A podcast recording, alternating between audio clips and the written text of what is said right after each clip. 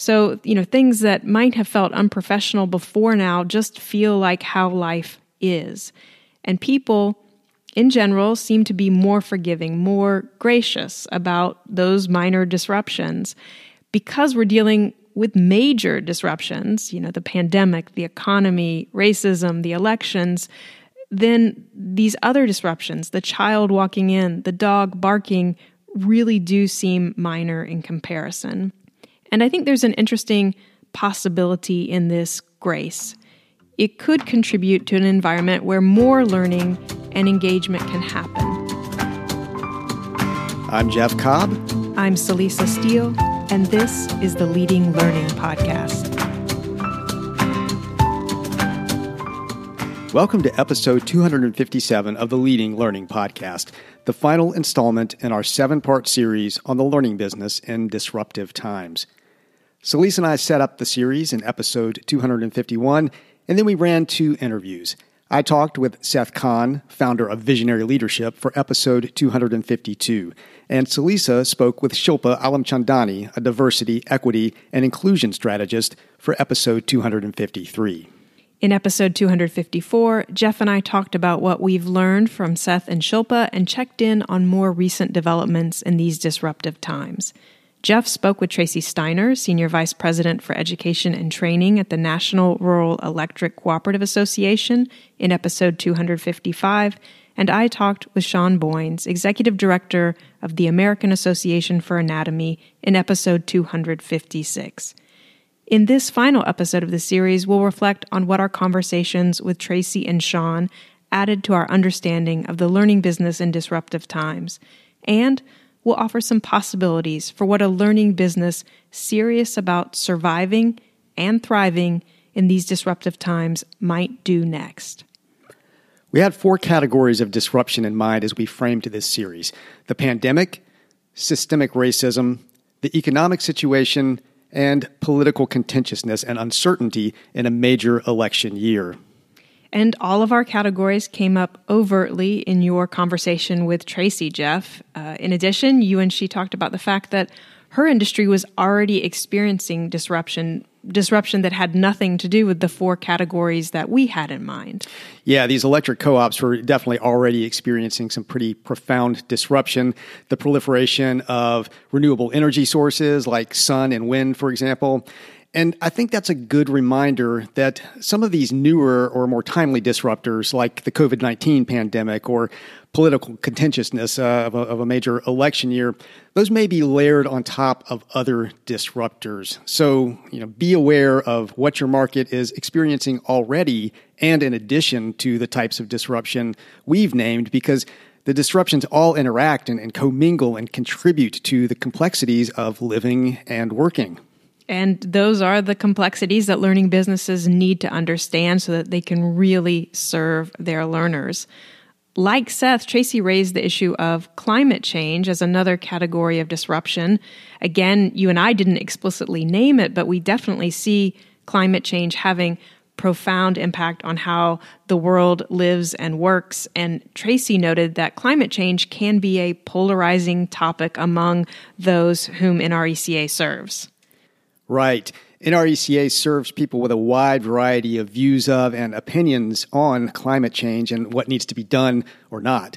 And climate change is one of those topics that tends to get politicized. And so there are politics mixing in with discussions about climate.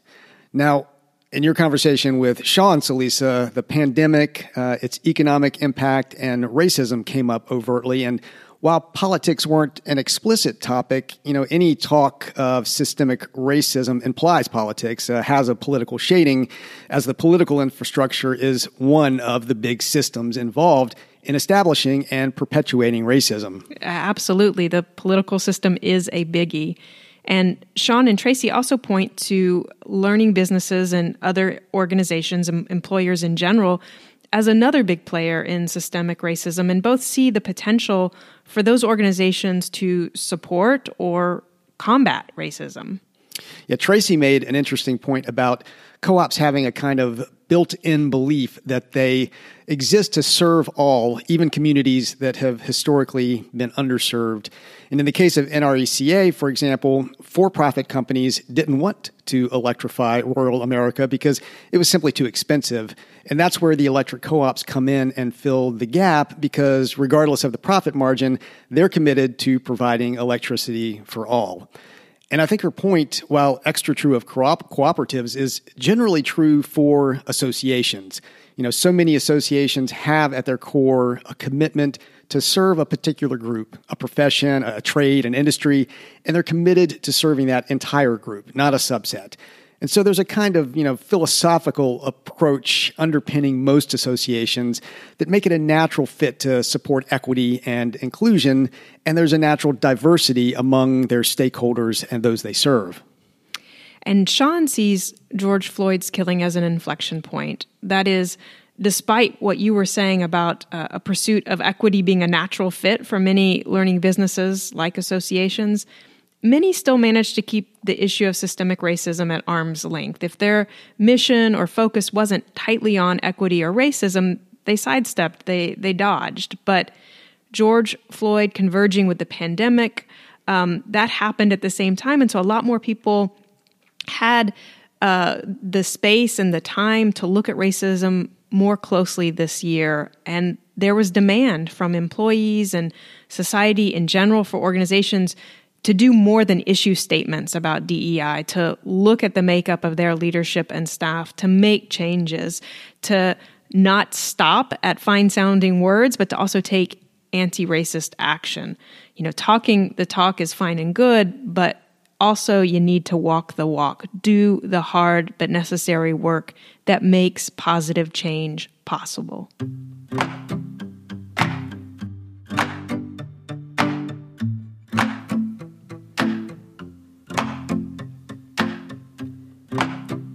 At the end of the first episode in this series, we offered four questions to you to get you, the listener, engaged and thinking about your learning business. Those questions were What are the types of disruption you and the learners you serve are experiencing now? How are you responding personally and in your learning business to those types of disruption? How can you assess the effectiveness of your response? What else do you need to do to respond?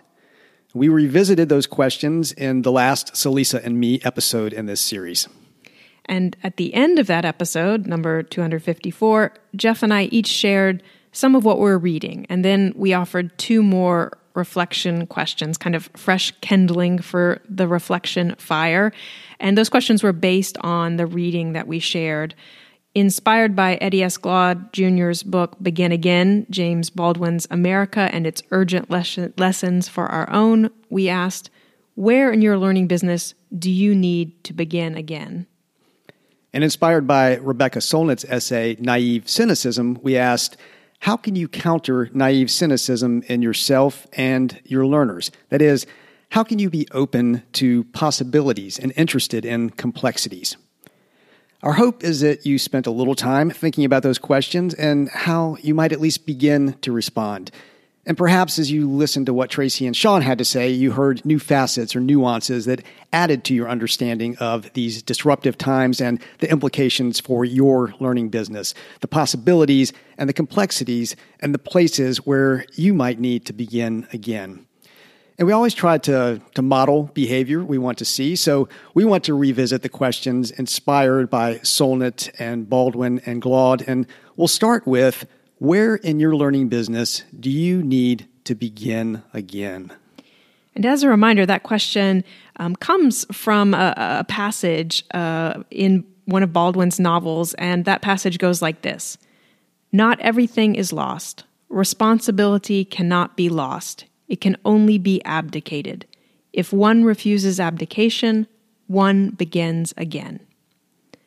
So for us, that question gets at the idea that the important work, which would include the kind of large scale change many learning businesses are after, you know, the big picture, needle moving work of improving a trade, a profession, or an industry, and those serving in and served by that trade, profession, or industry, The important work likely won't be easy, but it also shouldn't be abandoned. The responsibility shouldn't be abdicated. Instead, we should begin again, over and over, as many times as necessary, looking at how to do right. From my conversation with Tracy, I heard her talk about the greater emphasis in NRECA is putting on online learning as an example of beginning again. And she estimated that online learning was maybe 15% of their portfolio of offerings pre pandemic versus 85% in person. So that's been a huge shift for them to ramp up that 15% to essentially 100% for at least a time.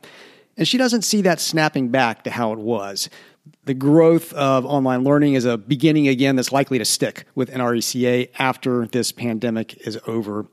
And the larger set of online offerings allows them to serve their very small member companies who can't justify the cost or time of place based training, but it also allows them to better serve even those who can attend place based options because while they may have the budget and, and staff to allow for that some of the time, sometimes online will simply be more convenient. So Tracy and NRECA seem committed to offering more choice in the future.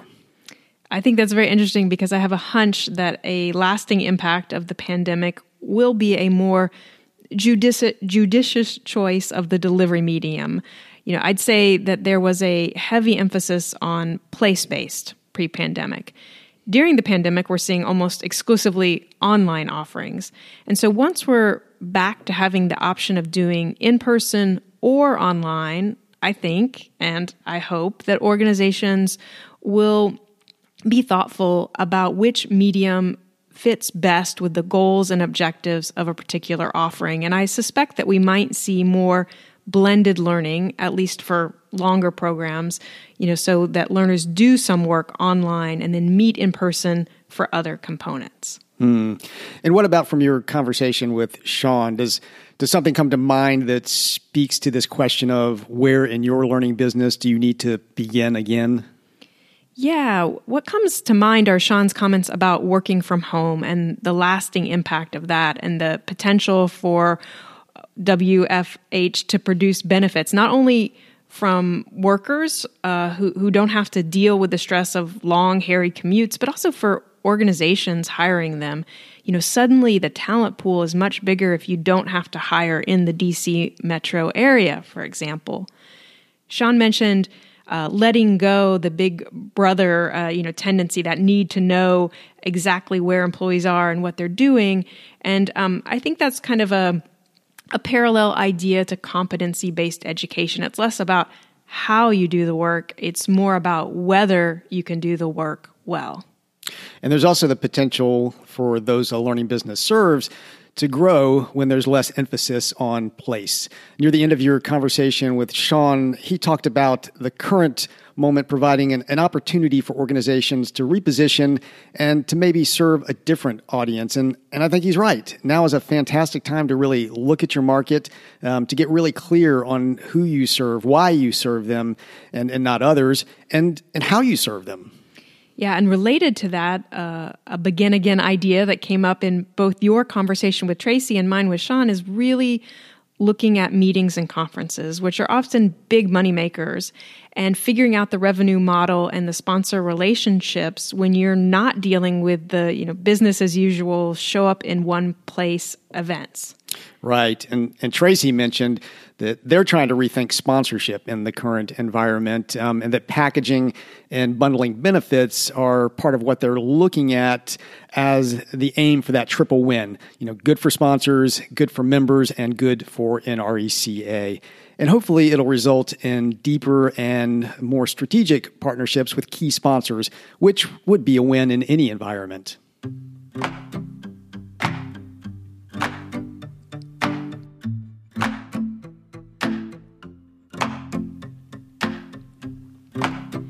Let's turn to our second question now. How can you counter naive cynicism in yourself and your learners? That is, how can you be open to possibilities and interested in complexities? And that question was inspired by Rebecca Solnit, who coined the term naive cynicism and sees it as this sort of world weary assumption that things are as they are and that it's futile to try to change them. And that naive cynicism leads to a tendency to oversimplify, to push things into cut and dry categories, sacrificing nuance and ambivalence for the sake of certainty and clarity, even when certainty and clarity are impossible. And while Solnit wasn't writing about our current disruptive times, because her essay was published a few years ago, naive cynicism seems like a real danger of the present moment.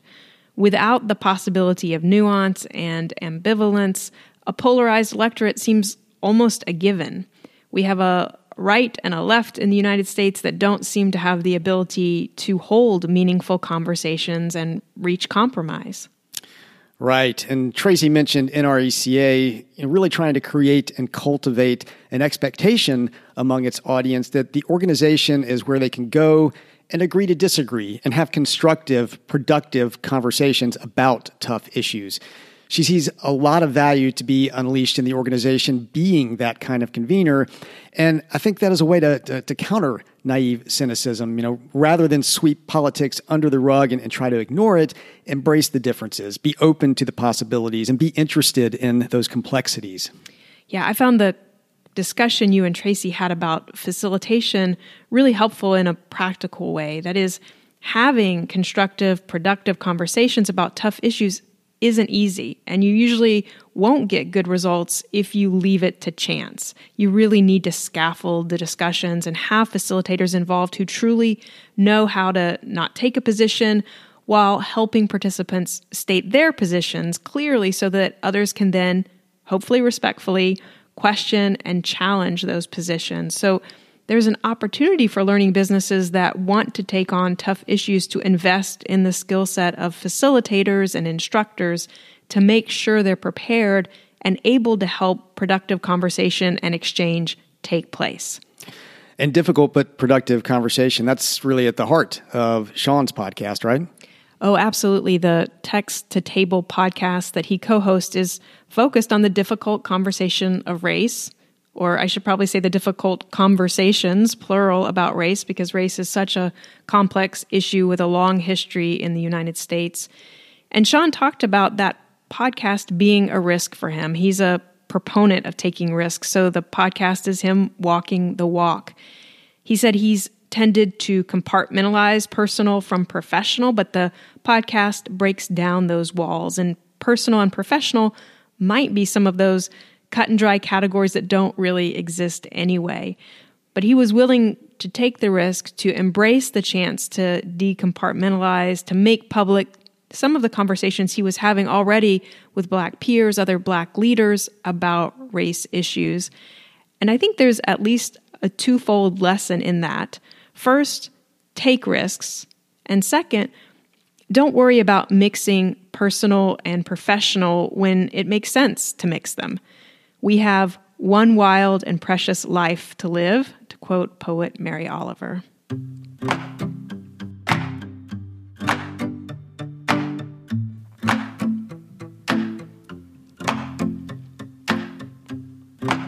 Since this is the final episode of the series, we'd like to do a kind of roundup of the interviews and offer a highlight or insight from each of the four conversations that were part of this series. And I'll start with Seth, since his was the first interview to appear in this series. For me, the 100 CEOs initiative was a standout from that conversation for at least two reasons. First, I think it's an excellent example of how to be proactive, even in a situation where you feel like you have very little control. His business had dropped to zero overnight, and he could have sat it out and waited for business to pick back up, but he decided to use the moment to learn he decided to have 100 conversations with CEOs to see what they were dealing with in the moment and what they were struggling with, where they were having successes. Yeah, and that initiative strikes me as being a concrete way of being open to possibilities and interested in complexities. Yeah, the, the multiplicity of conversations, the, the different voices and viewpoints, those certainly must have given Seth some new insight into those possibilities and, and complexities. And those weren't sales conversations. They were chances for him to learn and, you know, so that ties to the other thing that really struck me about the 100 CEOs initiative. It seems like an eminently stealable idea, basically. In fact, Seth got the idea from someone else in a different situation, a different industry. But as you and I talked about in our last episode, Celisa, a learning business could easily set out to have 100 conversations with learners and learn a lot about their audience's needs and wants along the way. So, how about you, Celisa? What's a, an insight or a highlight from your conversation with Shilpa? One word from our conversation stands out grace she was talking about how the pandemic has really forced full recognition of the fact that people are juggling and trying to balance many, many different responsibilities simultaneously. She talked about how she was on a call with a, a client, the CEO of a company, and her child walked in and interrupted, and it was fine. So, you know, things that might have felt unprofessional before now just feel like how life is. And people in general, seem to be more forgiving, more gracious about those minor disruptions. Because we're dealing with major disruptions, you know, the pandemic, the economy, racism, the elections, then these other disruptions, the child walking in, the dog barking, really do seem minor in comparison. And I think there's an interesting possibility in this grace. It could contribute to an environment where more learning and engagement can happen. There are three conditions that have to be met if learner engagement is to happen meaning, availability, and safety. And this grace contributes directly to safety, the sense learners have of being able to participate as their true selves without fearing damage to their self image, their status, or career. And we dedicated a past episode to those three conditions of learning engagement. So we'll make sure to link to that episode in the show notes for this episode. Now, from my conversation with Tracy, uh, I'll highlight a question she asked What is our next normal that we want to create? And this is a question that puts us in proactive mode. It encourages us, encourages us to consciously respond to what's happening and choose how to respond. In disruptive times like these, you know, so much can feel out of our control, but Tracy really emphasized the need to stop focusing on what we've lost or what we can't control and start focusing on the good that's coming out of this. And I don't think that's a, you know, a glib Pollyanna view. It's about doing the work to clearly see what's happening and, and to figure out what's good and working so we can continue that, deepen that, even when some of these disruptions die down in the future. Right. It's about not only um, you know being shaped by what's happening, but also shaping what's happening. From my conversation with Sean, I'll hit on the idea of risk again. We've already touched on Sean being a proponent of taking risk, but I think he's really onto something when he highlights now as being a really good time to take risk. In times of disruption, there's often a forgiveness, a kind of grace, to go back to Shilpa's word. And so it can be, well, less risky to take risk at this moment. And Sean also talked about leaning in when he was talking about risk. And I think that's an important addition to this idea of taking risk. Leaning in to me is about building on momentum, carrying through on a potential that's out there. So it's not about being rigid and insisting on in person learning during the pandemic. It's more about leaning into the possibilities and complexities of online learning during the pandemic. So you're taking something that the disruptive times suggest and you're leaning into it and taking some associated risks at a time when you're less likely to encounter pushback.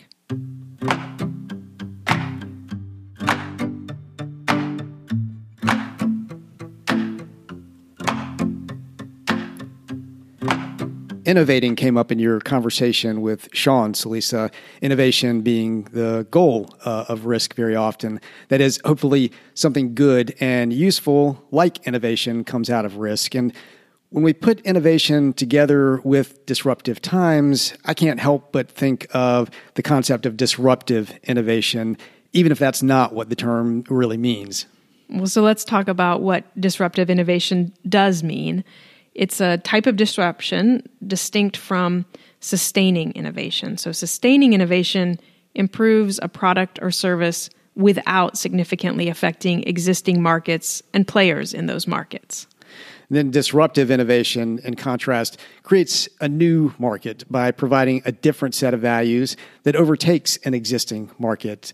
An example, I'm sure, would help at this point. Um, the first automobiles, uh, for example, weren't a disruptive innovation because they were expensive luxury items, and most people kept using their horse drawn carriages. The affordable Ford Model T, however, that was a disruptive innovation because it was cheap enough that it overtook the horse drawn vehicles. The Model T disrupted the existing horse powered transport market. I'm definitely seeing sustaining innovation happening during these current disruptive times. Um, the tweaks folks are making to improving contactless systems across a, a range of markets from restaurant takeout and grocery shopping to hotels and other accommodations to to pivots to virtual conferences and creative ideas for gathering safely during a pandemic. Um, an electric co-op in Wisconsin, for example, held a, a drive-in meeting in April so they could stay in conformance with their bylaws that required an annual meeting, but by keeping everyone in their cars or trucks, they could do it safely. And voting was done by horn honks. There's an innovation for you, uh, short and, and quick for uh, aye and, uh, and uh, long and, and loud for nay. That's great. And so there are all these types of sustaining innovation, the, the incremental changes or improvements. But the question remains what disruptive innovation will come out of these times? And I don't think we know the answer yet. No, I don't either. But I, I think it's worth noting that typically disruptive innovations come from outsiders uh, and or startups rather than existing, uh, especially market leading companies or organizations. Um, just because outsiders and startups tend to have less invested in maintaining the status quo and are often nimbler than established players.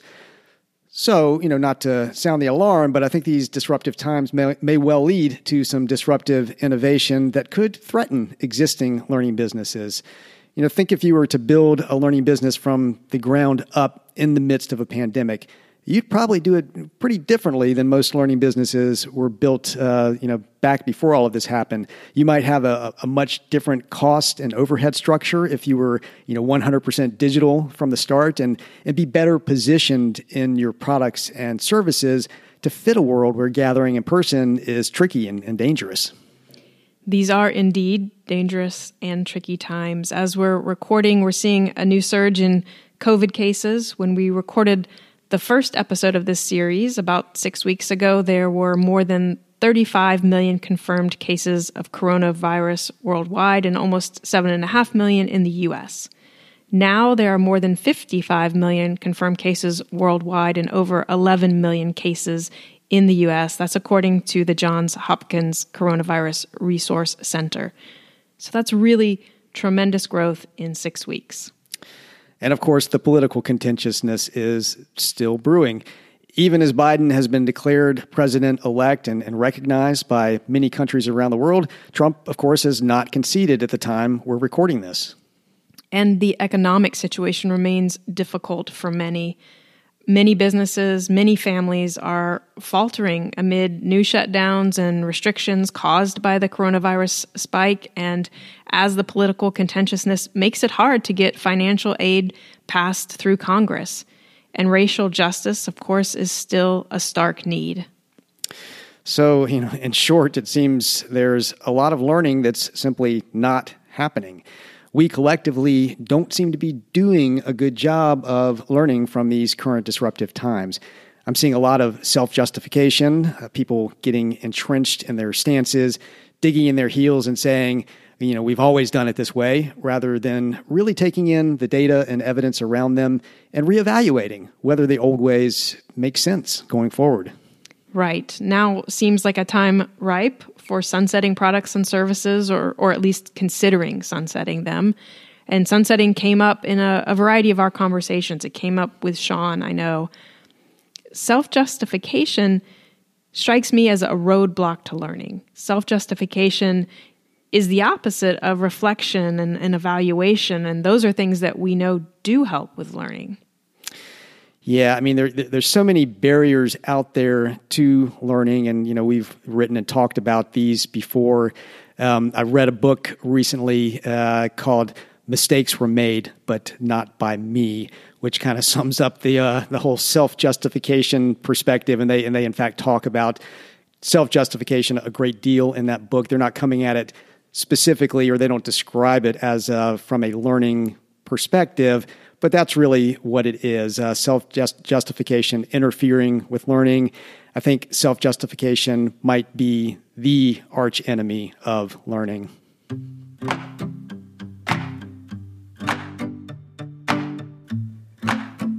Reflection is a great antidote to self justification, and so we'll offer one final reflection question to complement the six we've already offered in this series. We're borrowing this last question from Seth Godin.